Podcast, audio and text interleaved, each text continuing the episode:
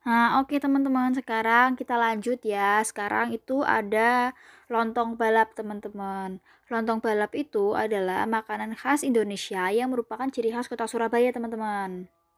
Nah, lontong balap ini terdiri dari lontong, toge, tahu goreng, lento, bawang goreng, kecap, dan sambal, teman-teman.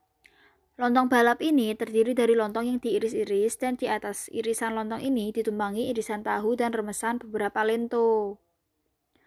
Kemudian di atasnya ditumpangi kecambah setengah matang yang kecambahnya itu pokoknya porsinya tuh banyak gitu di antara yang lainnya.